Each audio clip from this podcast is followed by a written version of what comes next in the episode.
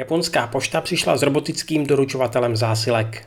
Rostomilého červeného robota, který uveze balíky o hmotnosti do 30 kg, teď testují v ulicích Tokia. Ostré nasazení prý bude už příští rok. Snad se do té doby do Japonska taky podíváme.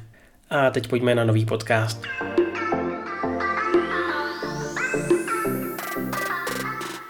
Premiér Suga navrhl vládě, aby připravila plány na postupné zastavení používání razítek Hanko, které se v Japonsku využívají místo podpisů pro nejrůznější dokumenty a smlouvy.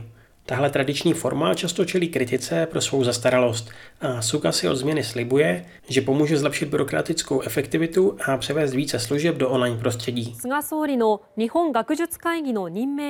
Zemřel Kenzo Takada, slavný japonský návrhář a milovník extravagance dlouhodobě žijící v Paříži, před pár dny ve věku 81 let podlehl koronaviru.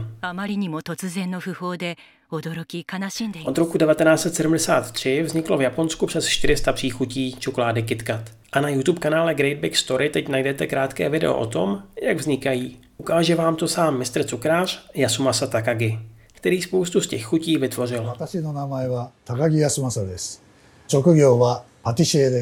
Halloween je v Japonsku obrovsky populární. Samotné koledování ale tolik ne.